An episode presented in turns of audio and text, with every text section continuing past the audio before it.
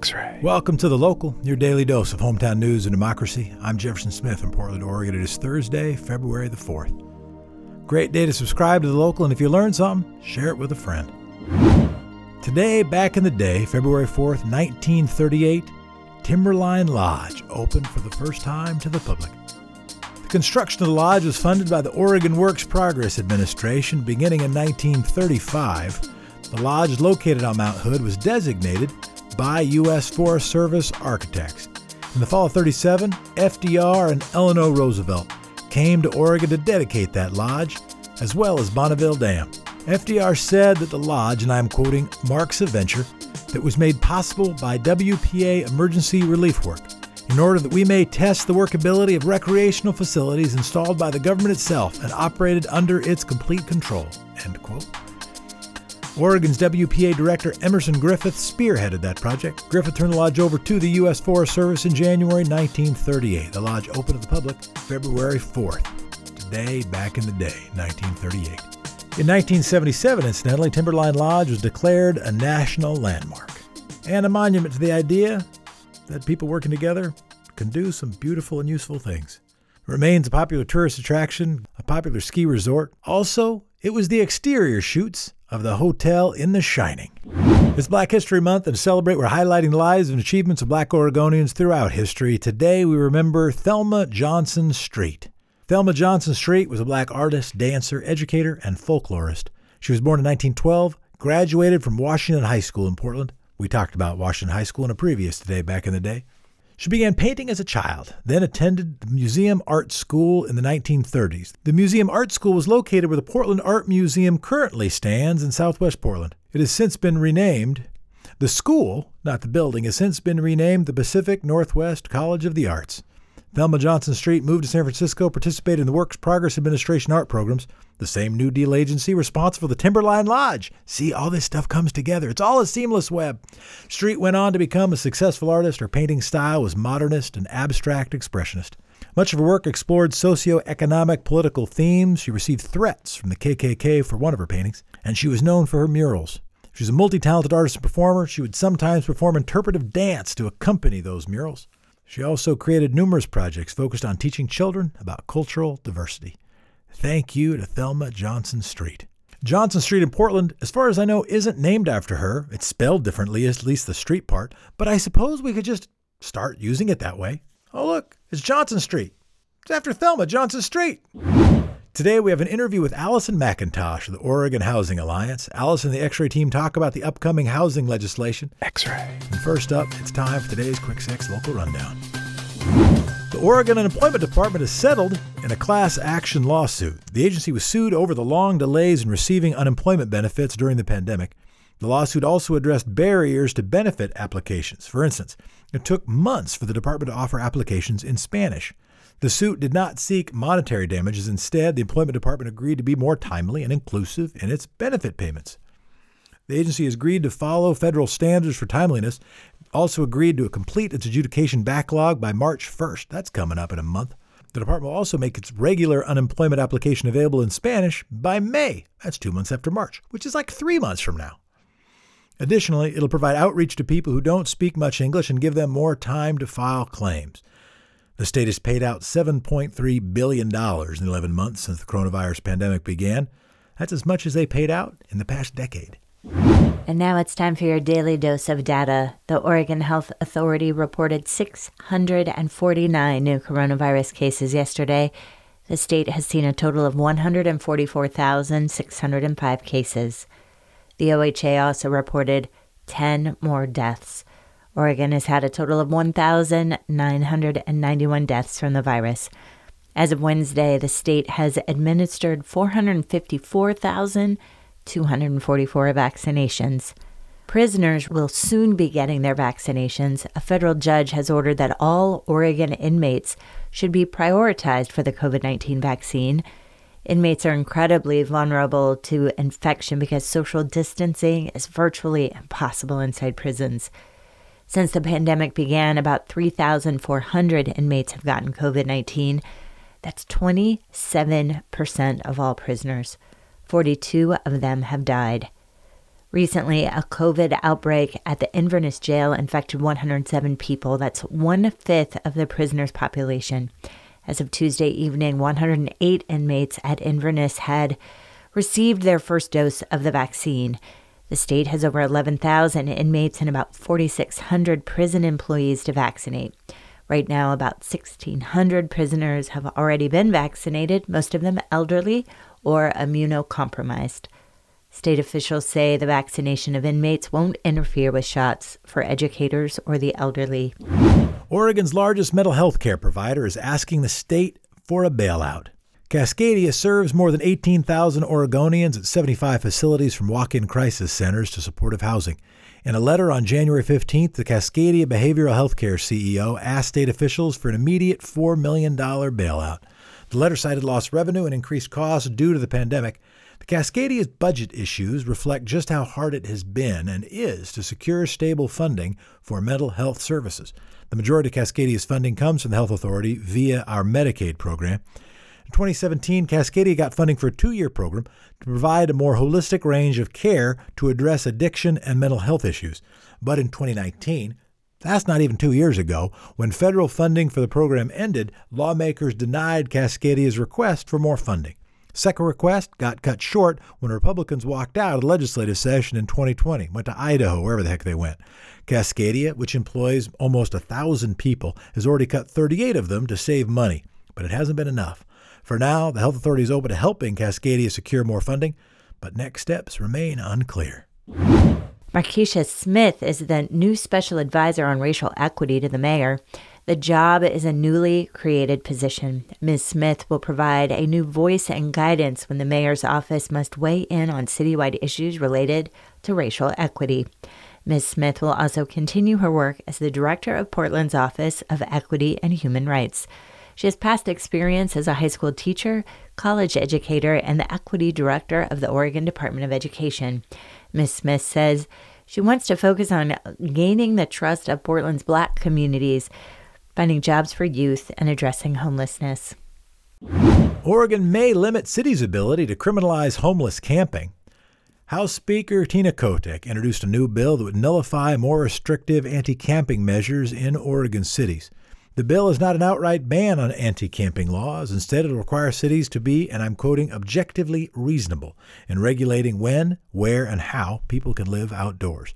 What makes a city's camping policy objectively reasonable? Well, the bill says policy should be, and I'm quoting, determined based on the totality of the circumstances, including but not limited to the impact of the law on persons experiencing homelessness. So, reasonableness is based on the totality of the circumstances and the impact of the law on persons experiencing homelessness. So it's clear, right? Well, we'll call it a standard more than a rule. State and federal laws about camping in public tend to be more relaxed than city laws. For instance, a recent federal ruling said cities cannot fine houseless people for camping outside. Federal courts have already ruled to limit cities' abilities to criminalize camping in public. The language in Speaker Kotek's bill is pretty vague, giving state courts a lot of room to enforce anti camping laws on a case by case basis. So, this law really could change things in Portland, which has an explicit ban on public camping. And finally, some good news. There's a Blazers game tonight. The Portland Trail Blazers will be facing off against the Philadelphia 76ers. The Blazers currently have 11 wins and 9 losses under the belts. The 76ers have had 15 wins and 6 losses this season. The Blazers had two important wins last week one against the Chicago Bulls with a last minute shot, three point shot from Damian Lillard, and another against the Washington Wizards. Damian Lillard was added to the team's injury board, but he will still likely play tonight. Either way, it's going to be an exciting game to tune into. And that's today's Quick Six Local Rundown. X-ray. Up next, we have our conversation with Allison McIntosh of the Oregon Housing Alliance. Jeff and Sam spoke with Allison about the upcoming legislative session and what is on the table for housing. All right, we are here now with Allison McIntosh from the Oregon Housing Alliance. She will be speaking with us about uh, the upcoming legislative session and the list of priorities for the Oregon Housing Alliance. Thanks for joining us, Allison. Thanks so much for having me this morning. So, Allison, thank you. Yeah, the Oregon Housing Alliance uh, is focusing on helping Oregonians achieve active housing stability. Uh, tell us more about that. What's the basic housing expectation that you want Oregonians to have? Maybe it's obvious, but maybe there's a definition there that people could share. Sure, that's a great question. Uh, so the Oregon Housing Alliance believes that every Oregonian needs a safe, stable, and affordable place to call home. And we know, obviously, today that's not reality in our communities. We have folks experiencing homelessness. We have folks experiencing housing instability, struggling to pay their rent or their mortgage, um, and folks who may be doubled up with other families or sleeping in situations where it's just not safe. And we have more work to do as a state to make sure that everyone can have that safe and stable place to call home. So, Allison, can you explain to us um, how the team goes about identifying their priorities for specifically the 2020 year? How what was happening that year that um, pushed you to uh, make the bills that are on the table now? Yeah, that's a great question. Thank you. Um, so, the Housing Alliance is a coalition of 90 organizations from all parts of the state, and the coalition includes housing developers, social service providers, advocates, as well as some local jurisdictions. And we get together every year. This year obviously looked a little different. We spent a lot more time meeting on Zoom than we did in person. And we spent the bulk of the year really thinking about how we could respond to what's happening with COVID. We all know, and we've probably all been spending a lot more time in our homes this year. Home has become not just the place where we sleep at night, but it's become the place where we work and play and worship and do all the other things, go to school. And I think I'm sure for many of us, home has become a really essential part of our lives. It always was essential, but this year, this past year has really shown us how essential home is. And home was not just all those things for us, but it was also the prescription for staying safe from COVID, right? To be safe and to take care of your families and to rest and recover after illness, you needed that safe and stable place to call home. So the coalition spent a lot of time advocating with the legislature to both create and maintain strong protections against um, eviction and foreclosure, as well as to invest resources in safer shelter for folks experiencing homelessness across our state. But we also knew that we couldn't just stop our work because of COVID. We needed to continue to push our work forward and to continue to invest in housing stability and housing opportunity. And so the agenda that we are we did put together and that we're still a little bit putting together really seeks to both address COVID, um, the crises that our communities are still facing, as well as to continue to advance that work and to invest in housing opportunity. We also knew after September that we needed to be able to respond to the wildfires where thousands of folks lost their homes.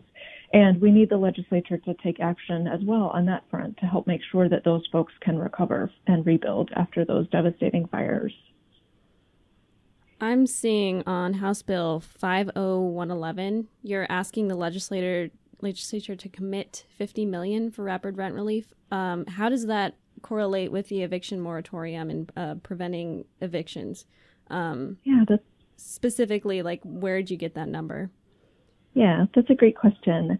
So it's important to remember that in December, the legislature came into special session and they passed an eviction moratorium that's going to take us through June 30th of 2021. And they also committed $200 million in rent assistance.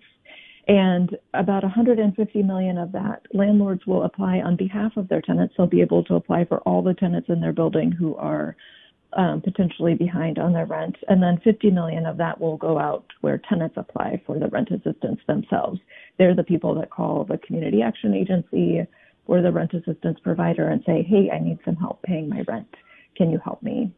Um, that very same day, actually, the federal government also took action and passed the COVID relief package, and that included $25 billion for rent assistance nationwide. Oregon is set to receive about $280 million of money from that. Some will come directly to local jurisdictions like the city of Portland and Multnomah County, and some will go directly to the state to distribute around the state for everybody. Um, so there's a lot of resource available right now, and if folks who are listening need help, I would encourage them to call 211 and try to find a provider in their community that can help them access rent assistance. So we're really trying to look at the totality of what we're asking for, right? So we have those resources, and then we also knew that even if the pandemic ends and people go back to work by July 1st, which we're not sure about and we should talk about, um, then folks are still going to be experiencing homelessness and housing stability after that period, right? We're still going to need additional rent assistance dollars. 50 million is the amount of money that the legislature put in as kind of a base budget for the 2019-2021 biennium.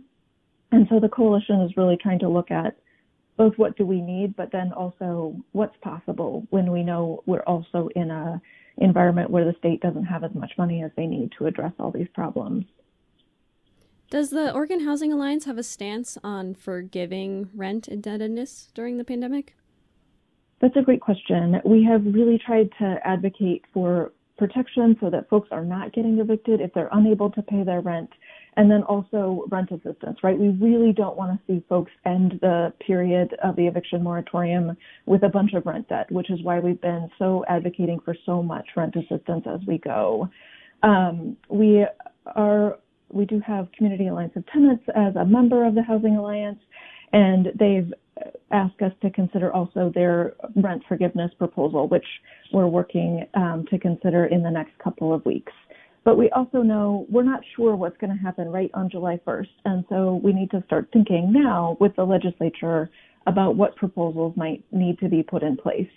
Is it access to a grace period? Is it um, access to mediation? Is it access to legal assistance?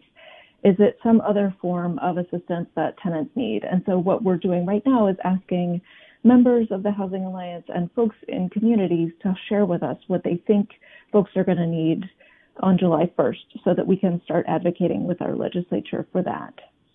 Was the $200 million, I want to make sure our memories or my memory is, is right, the $2 million was already allocated. There's already decision to help uh, to help make sure that people stay in place and that landlords. It seemed like the move was you've got folks who have been paying rent for some number of months and the idea was they'd be kicked out the moment that the more, the eviction moratorium ended, and that there was already what is it? You get 75% or 80% of of the back rent if you're a landlord paid if you agree to keep the tenant in their home.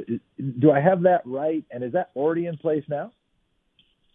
That's a great question. So it was uh, there was 150 million that went into the landlord. Com- it's called the Landlord Compensation Fund. It's being administered by Oregon Housing and Community Services. It is about to open in the next week. On Friday, Oregon Housing and Community Services held a webinar um, so that folks could find out what they needed to do to access that fund. Landlords are obviously going to have to submit some information, right? They're going to have to tell the state how much money they're owed and by whom and then they will receive, like you said, 80% of the money that they're owed, and they're going to need to forgive the other 20%. Tenants will not be held responsible for that 20% of money. And then tenants will still remain protected through um, June 30th under the eviction moratorium. Although it's important to know, and for, particularly for folks um, well, for folks all over the state, the protections are not automatic anymore. Folks do need to sign a form and return it to their landlord if they're currently still unable to pay rent, saying that they've been impacted by the circumstances in which we all find ourselves. Um, and so to get that protection, folks need to sign that form, and they can find that form on the Oregon Judicial Department website, on the Multnomah County website, on the Community Alliance of Tenants website, or um, there's another website called Oregon Law Help that can also direct you to the form. And that form, does it require any specific burden, or it just, or literally anybody in Oregon could sign this form with a straight face because every single person has been impacted by the pandemic? Uh, and is there any is there any follow up? Is it just to is it just to require some base communication in the hopes that a landlord and a tenant will at least be talking? Is that its intent? Mm-hmm. The form is signed, uh, it's an attestation, and so tenants are signing it saying that They're signing what they know to be true of their own individual circumstances. And there are a range of circumstances that the form kind of identifies as possible. Perhaps they've lost work or they've lost hours at their job. Maybe they've had to leave work because their kids are at home and they can't both work and take care of their kids when they're home. Um, maybe they've been impacted directly by COVID and they've had increased medical expenses, or they've been taking care of somebody who's had increased medical expenses. So there's a range of circumstances that folks might have found themselves in during this pandemic, and the form asks them to check the one that applies and sign it and return to their landlord. There is no ability, though, for the landlord to ask for detailed follow up information. Sam, what else you got? So there were two bills that I saw on the 2021 agenda that were referencing um, updates to tax exemptions for property owners. I'm just wondering what's different about these from the bills of the past, which deal with the same thing. Yeah, for sure. Um, always happy to get into the weeds. I'm going to try not to make this too nerdy, um, although it's always a risk, I will admit. Uh, so, when we build affordable housing in our communities, the folks who are doing that development are basically trying to put together a really complicated math puzzle, right? They're getting money from the state and federal government. Maybe they're getting money from the local government as well. And they're trying to piece together all these sources so they can serve folks with the lowest incomes in our communities. And they know that they are going to only be able to charge a certain amount in rent because when you take federal or state money, in order to build affordable housing, there are some really strict rules about how much rent you can charge and for how long and how long it needs to be affordable. So property tax exemptions are one way that a local government can say, hey, affordable housing is really important in our community. And it's so important that we are willing to forego the property taxes that this property would normally pay. Um, and developer, this is going to help you as well because it's one less piece of money that you have to find from the state or federal government, basically. And those property tax exemptions were created by the legislature. So the legislature has given permission to local governments to say, yes, for affordable housing, you can offer them a property tax exemption. But the legislature also wants to make sure that we're all doing our job, right? So every six years, they ask us to come back and say, is this still the right program? Is this program still meeting its goal? Is it doing its job, basically? And so these property tax exemptions, it's their turn. It's been six years, and it's time for us to go back to the legislature and say, yes, these are still important. Please renew these for another six year period. Does that make sense? It does. And I'm also wondering does this tax exemption outline, does it include any requirements for the building in terms of unit sizing, location, close proximity to resources, anything like that? Not for this one. There are a whole bunch of complex rules. So when developers go to the state to ask for those state or federal dollars, and for most developers, when they're asking for federal money, the state is the entity that's kind of administering those, right? They're holding the competition. And when they apply for those resources, there are way more applications than there are actual resources. And so the state might fund one out of every two, one out of every three applications that they receive. And in the application, the developer has to say, this property is located near good schools or transit or good jobs, or this um, property is going to provide homes for families. And so we have larger bedroom sizes and we have a playground on site. They're and they're asked to respond to all those questions and their application is judged based on how well they respond to those questions. Understood. Okay. Ashley mcintosh i'm so sorry. I did that again. Allison mcintosh is your name your proper name. Is there anything yes. else you wanted to add before we uh, close this segment yeah, and also I wanted to hear what, what were the what opposition are you facing in the legislative session as you as you close out as we move to the next thing before you go. What are the political dynamics in the coming session? Housing is a priority, but budgets are tight, I suspect, is one version of headline, but what are you up against? Yeah, I think that is exactly the headline. Housing is a priority, but budgets are tight. Exactly. And so we're going to be making the case to the legislature that housing is so important, right? It is foundational for all of us that we have a safe and stable home. And it's not just us as individuals, but it's our success as communities and families and as a state about how we treat folks experiencing homelessness and housing instability and how all of us do. And the and where can people where's the best source of information for people to check out the key housing bills facing the legislature? That's a great question. You know, as you know, the legislature has actually put quite a bit of time and energy into making their website more accessible. So folks can go on and sign up to get um, committee agendas from the Housing Committee if they want to engage in that level of nerdiness. Um, they can also watch hearings remotely on their computer. Now it's actually really easy to sign up to testify from your house. You can testify by phone or video if there's a bill that you are impacted by or feel really strongly about. You don't have to take that trip to Salem. Lots of legislators are also engaging in online, um, you know, uh, forums with their constituents, so that's another great place. And then our website, which is OregonHousingAlliance.org, or our social media, will try to keep people up to date and informed. Well, I will say you gave us more quote good question end quote after our questions than I think any guest in history. You gave us five, I think of them might have been six. I don't know if that is because we did a better job of asking a question or you just are so complimentary and kind and forgiving to us. But thank you for being with us, Allison. Well, thank you so much for having me. It was lovely to speak with you both. Thanks to Allison for joining the local, and thank you for listening to the local, your hometown in about 30 minutes.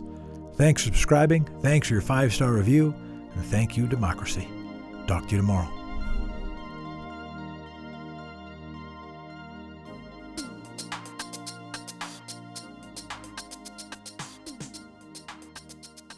X ray.